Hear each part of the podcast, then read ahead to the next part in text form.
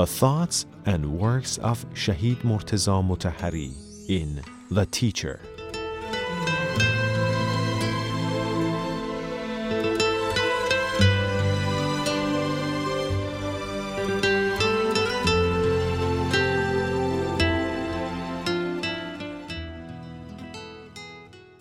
All praise belongs to Allah alone, and all the peace and blessings be upon Prophet Muhammad and his progeny alayhim salam. Salamun alaikum and hello everyone. I'm really glad to be with you again with the second episode of the program The Teacher, a new series of Islamic programs focusing on the works and thoughts of one of the most outstanding Shiite and contemporary thinkers and philosophers, Martyr Murtaza Mutahhari, an outstanding Shiite thinker and philosopher. This is the second episode of this program, and previously, in the first chapter of the program The Teacher, we started a basic concept to be discussed, which was the concept of knowledge. The works and thoughts of Martyr Murtaza Mutahhari definitely will help us to build and shape a comprehensive framework of thinking, which will definitely help us for a better life. With us in this session of the program, as in previous one, is an Islamic expert and scholar, Dr. Rezazadeh, a faculty member at the International Institute for Islamic Studies. We are going to welcome him to this session of the program and then, inshallah, switching to the main discussion. Assalamu alaikum, Dr. Rezazadeh, and welcome. Wa alaikum salam wa rahmatullah. Thank you very much. Thank you. Previously in the program, The Teacher, which was the first episode, and we started this chapter on the works and thoughts of Murtaza Mutahhari. We started with a very basic concept of knowledge, which seems critical in order to start to shape a framework of thinking in our life. We discussed the definition of knowledge, the different types of knowledge, and actually what the difference is between knowledge and science, and perhaps the very critical point about the issue of knowledge that we discussed in previous session of the program was the issue of immateriality of knowledge. Yes. This is something beyond time and place, and we should distinguish between this actually term knowledge and what we call it science or knowledge in its material term. Yeah. Well, inshallah, in this episode, we are going to continue our talk, and I think the next point, which is mentioned here and should be discussed, and some people might ask, is it really possible to gain knowledge of something? Mm-hmm. What we are doing, what we are getting as an image of something or a mental form, as you mentioned in the previous session of the program, does it really exist, or it is just an illusion? Yeah, this question might be very, strange for some of the people, because we say, how can somebody ask that? Is it possible to know something? Because we know that we know many things. It is self-evident that we know many things. But anyway, there have been some people in the history that they have denied the possibility of knowledge. So they say it is impossible to have any type of knowledge. We can divide all the philosophers into two main categories in this regard. Okay. The idealists who believe it is impossible to have any type of knowledge, and the realists that they say, yes, it is. Obviously, it is possible to have knowledge, and we have many different types of knowledge. What are the reasons? And the reason, let's say, What are the reasons of who? The idealists or the realists? The realists say it is self-evident. We know that we know something. Everybody can, even a child can know that he or she knows something, and he does anything based on what he knows, what he or she knows. This is something very clear and obvious, and it actually, I think, it doesn't need, although we can bring a lot of philosophical arguments for that, but it doesn't need some type of arguments, because this is something totally self-evident that we know many things. But anyway, what are the reasons of those idealists? The idealists had different groups in them. For example, some of them were sophists, and they were living a few thousand years ago, and they believed that it is totally impossible to have any type of knowledge, and whatever we think that we know is an illusion. Avicenna, as a very famous philosopher, according to what Shahid Mutahhari narrates from him, he says that for this group of people, we don't need to bring any argument. There is no way other than physical punishment for these types of groups. It looks to be a little funny, but he says, for example, somebody who denies that there is no difference between the existence of fire and non-existence of fire, and he denies his knowledge to the existence of fire, we should ask him to go and put his foot on the fire. If he thinks that there is no difference between that and his knowledge from the existence of fire is an illusion, there should not be any type of actually influence on him, because he says that that is an illusion. How can an illusion have some influence? Or let's say this way, how can something that does not exist have some influence on you? For these types of groups, that is so obvious that they were saying something that they knew it. And I don't think nowadays even philosophers or thinkers really pay attention to, you know, these there kinds of ideas. There may be some people that even, I don't know, but there are not the majority different. So let's focus on is another group. Realist and realistic view. But anyway, just a very short, you know, I will mention another group which needs a little bit more explanation. They were skepticists. Skepticists didn't say that it doesn't exist. It doesn't exist. So we don't know. They say it exists or not. They say we don't know. We are in doubt. Why do they say? In order to answer them, I would say just one thing.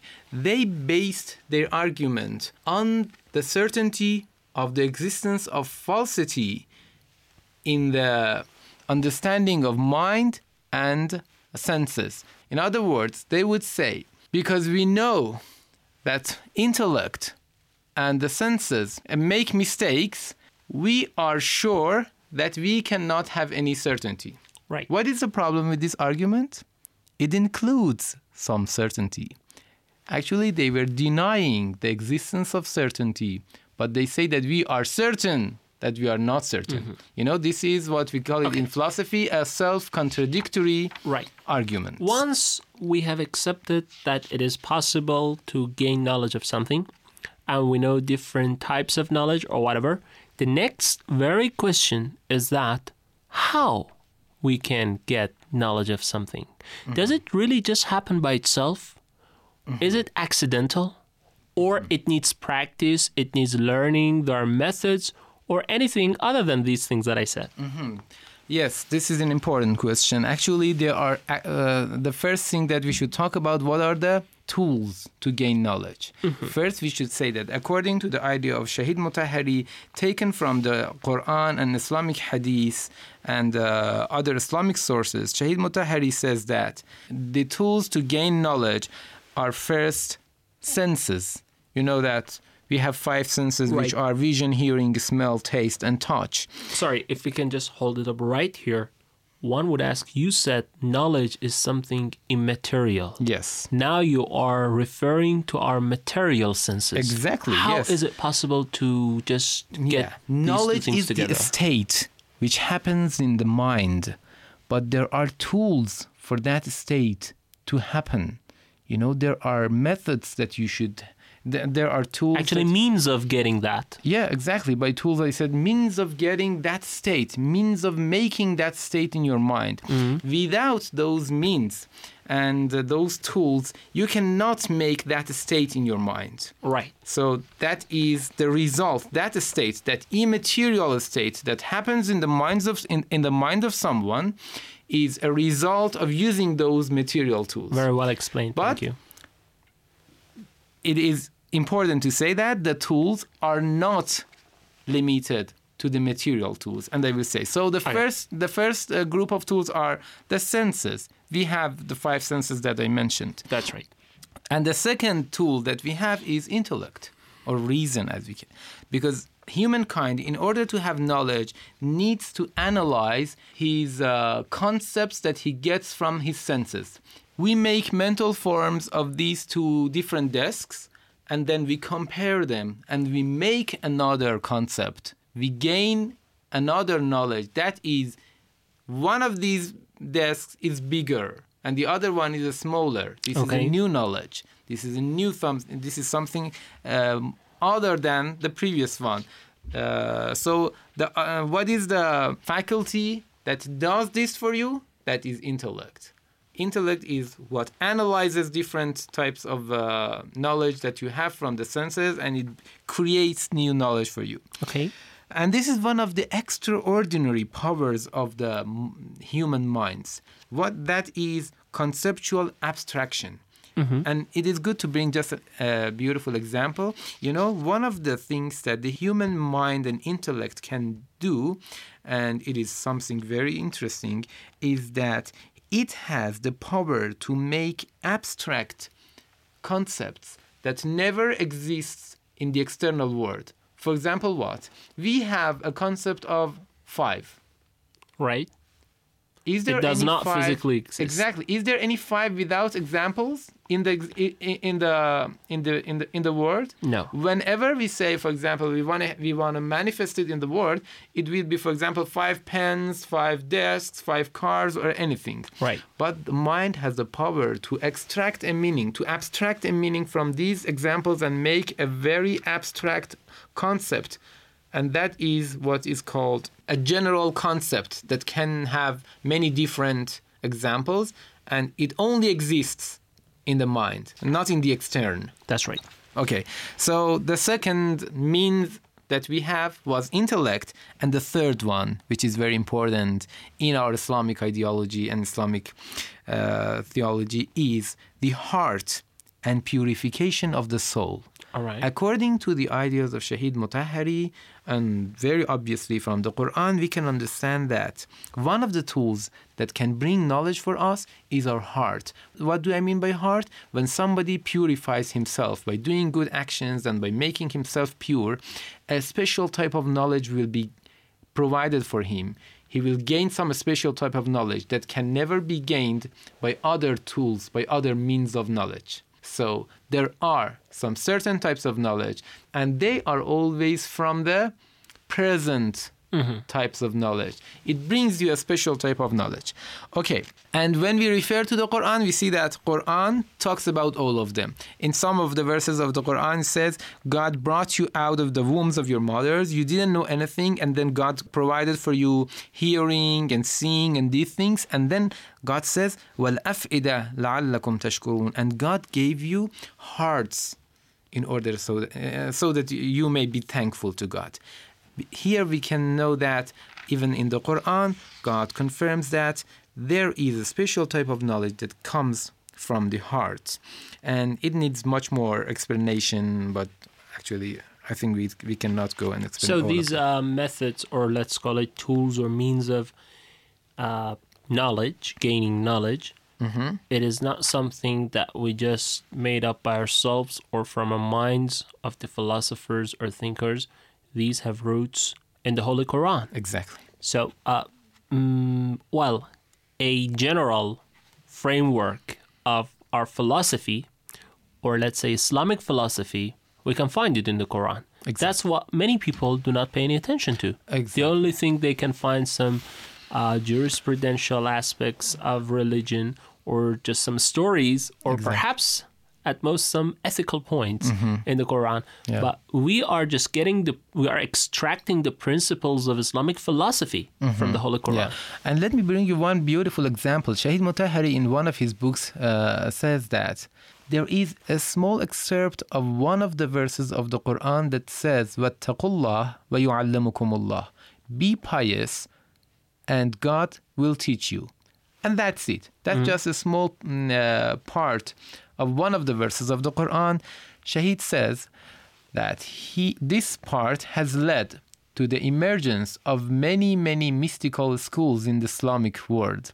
It says that the mystical schools who believed that the only way, or the main way, to gain knowledge is to be pious, is to purify one's soul. And they actually made some mystical groups, mystical schools, and these things.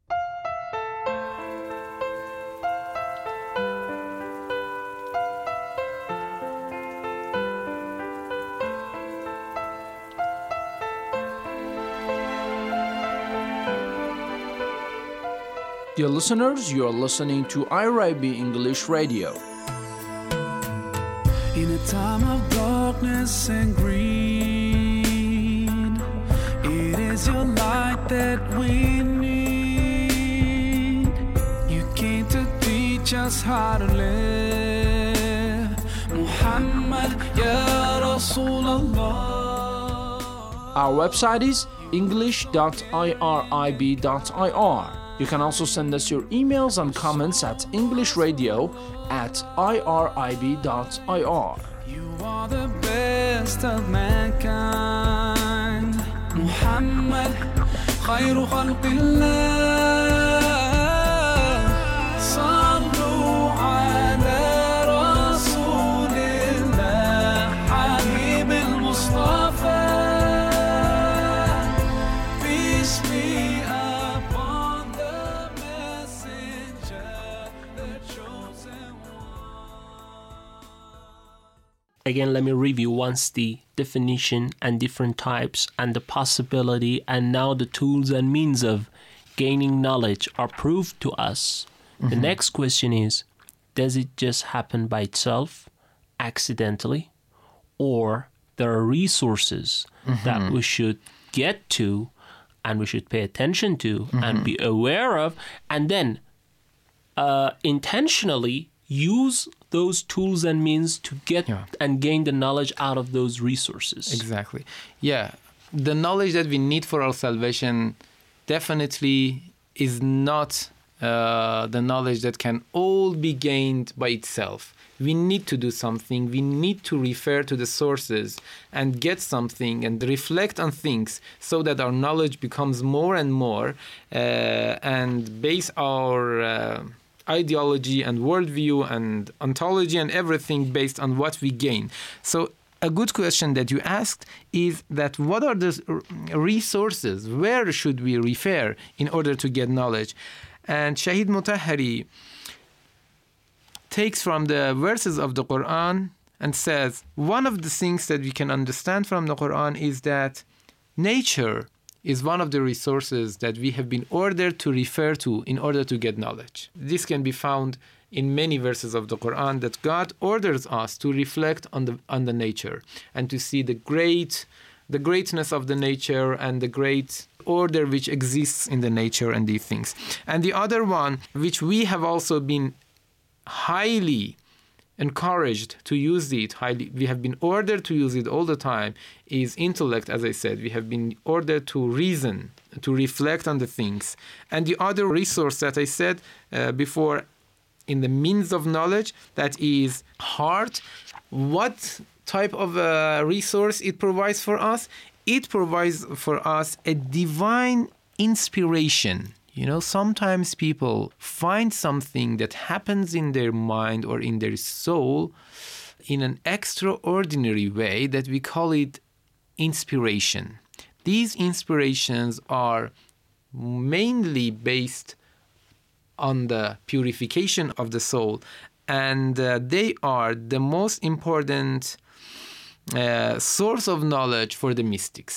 For a mystic, the main source of knowledge are the divine inspirations. They are trying to get from that resource. Okay.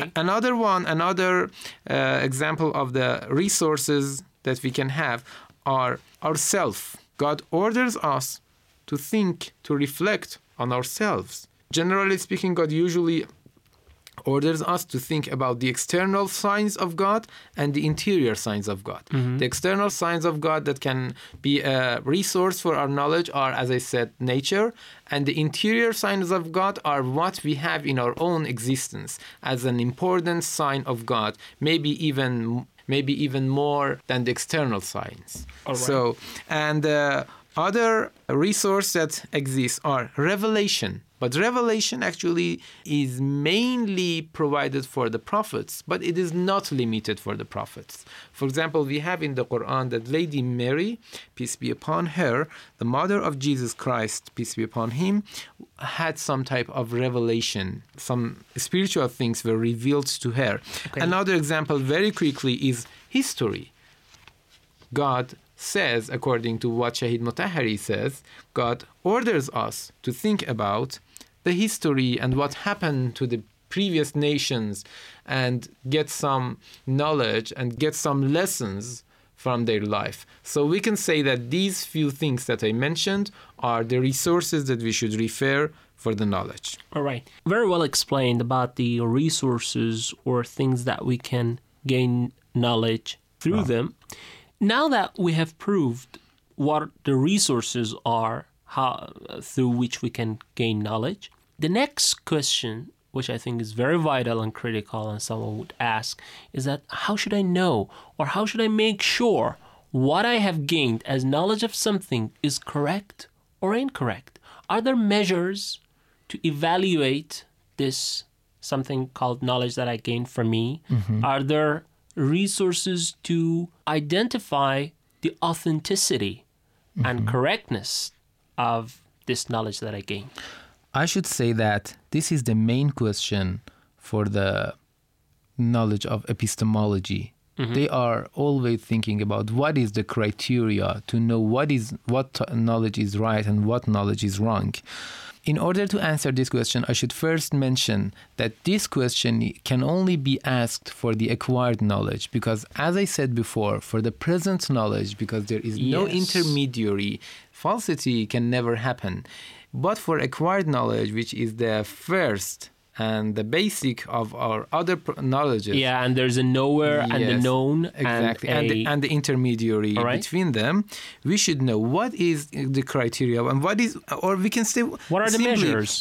We can simply say, what is the true knowledge? The true knowledge, according to the definition given by Shahid Mutahhari, is the mental form which is in consistency with the reality.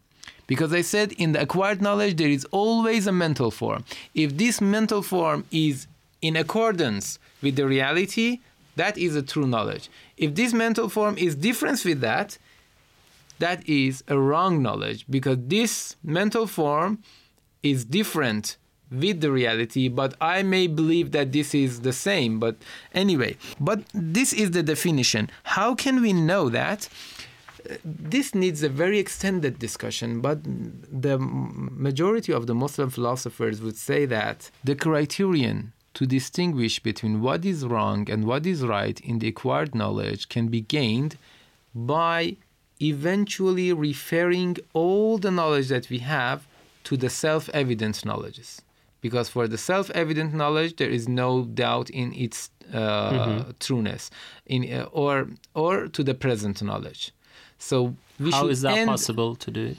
Yeah, that is possible through a knowledge that we call it logic. So the knowledge, the science of knowledge, or this field of knowledge has been created in order to distinguish between what is right and what is wrong, what is according to the principles and what is not according to the principles. So we have logic. So eventually, we have some principles. Yeah. Through a specific field of knowledge called logic to distinguish between right and wrong. But now, this is about logic. Once we know the principles of gaining the right kind of knowledge, and considering the fact that there is a specific field of knowledge called logic by which we can get those principles, then what happens that some people are deviated from gaining the path of gaining the right knowledge, and they are led to incorrect kind of knowledge? Exactly. You know, we should say that Quran has a very special approach to answer this question. According to the Quran, the humankind makes mistake not based on the many things that we may think. Quran has its own approach to this question. According to the Quran, we say that the main reasons for someone who makes mistakes are a few. One of them is that relying on suspicions. We should only follow things that we are sure about them. We should not make any judgment about other people based on our suspicions. The other one, which is an important factor for people who make mistakes, is that they follow their worldly and satanic desires. Desires, exactly. And the other one is to excessively hasten in affairs. What does this mean? It means that before reflecting enough, before thinking enough, you make decisions. You should be always making your decisions based on a proper amount of reflection. Right. And blind traditionism. What is blind traditionism? Is to follow the people who were before you, for example, fathers and the ancestors, without properly knowing that they have been on the right path. just because they have been our ancestors. And the other one is to follow the figures, blind following the figures, just because they are important, because they are famous. Because he said so, or because she said so, I'm going to do that. Well, so these are the factors or items that the Holy Quran introduces us in order to avoid if we do not want to fall into a wrong path of gaining knowledge. Yeah, and One point about this is very short, please. Look at these, methods, and look at these factors that Quran says. How practical they are. When Quran wants to say something, and this is important because we were talking, our discussion was a little bit philosophically from the beginning, but when we end and we come to the Quran, based on the ideas of Shahid Mutahhari, we see that Quran eventually poses everything in a way that we can use it in our everyday life. That's right. It has a very practical method of life. Thank you. Right. Thanks to Dr. Rezazadeh, an Islamic expert and a scholar, a faculty member at the International Institute for Islamic Studies in the city of Qom. Inshallah, we'll have you again in the next session of the program. We have your word to be with us, Dr. Rezazadeh. Thank Inshallah. You. Dear listeners of the program, The Teacher, this was the second episode of this program. That was all the talk in this regard. In this session of the program, we'll have you again next episode of this program. Till that time, God bless you all. Have a nice time. Wassalamu alaikum wa rahmatullah and goodbye.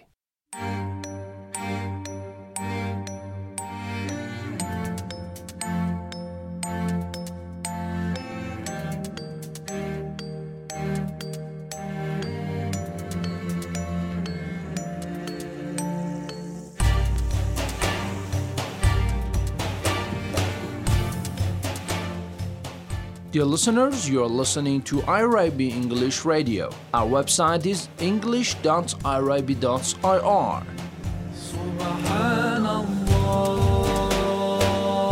Subhanallah, Subhanallah, Subhanallah. You can also send us your emails and comments at englishradio@irib.ir.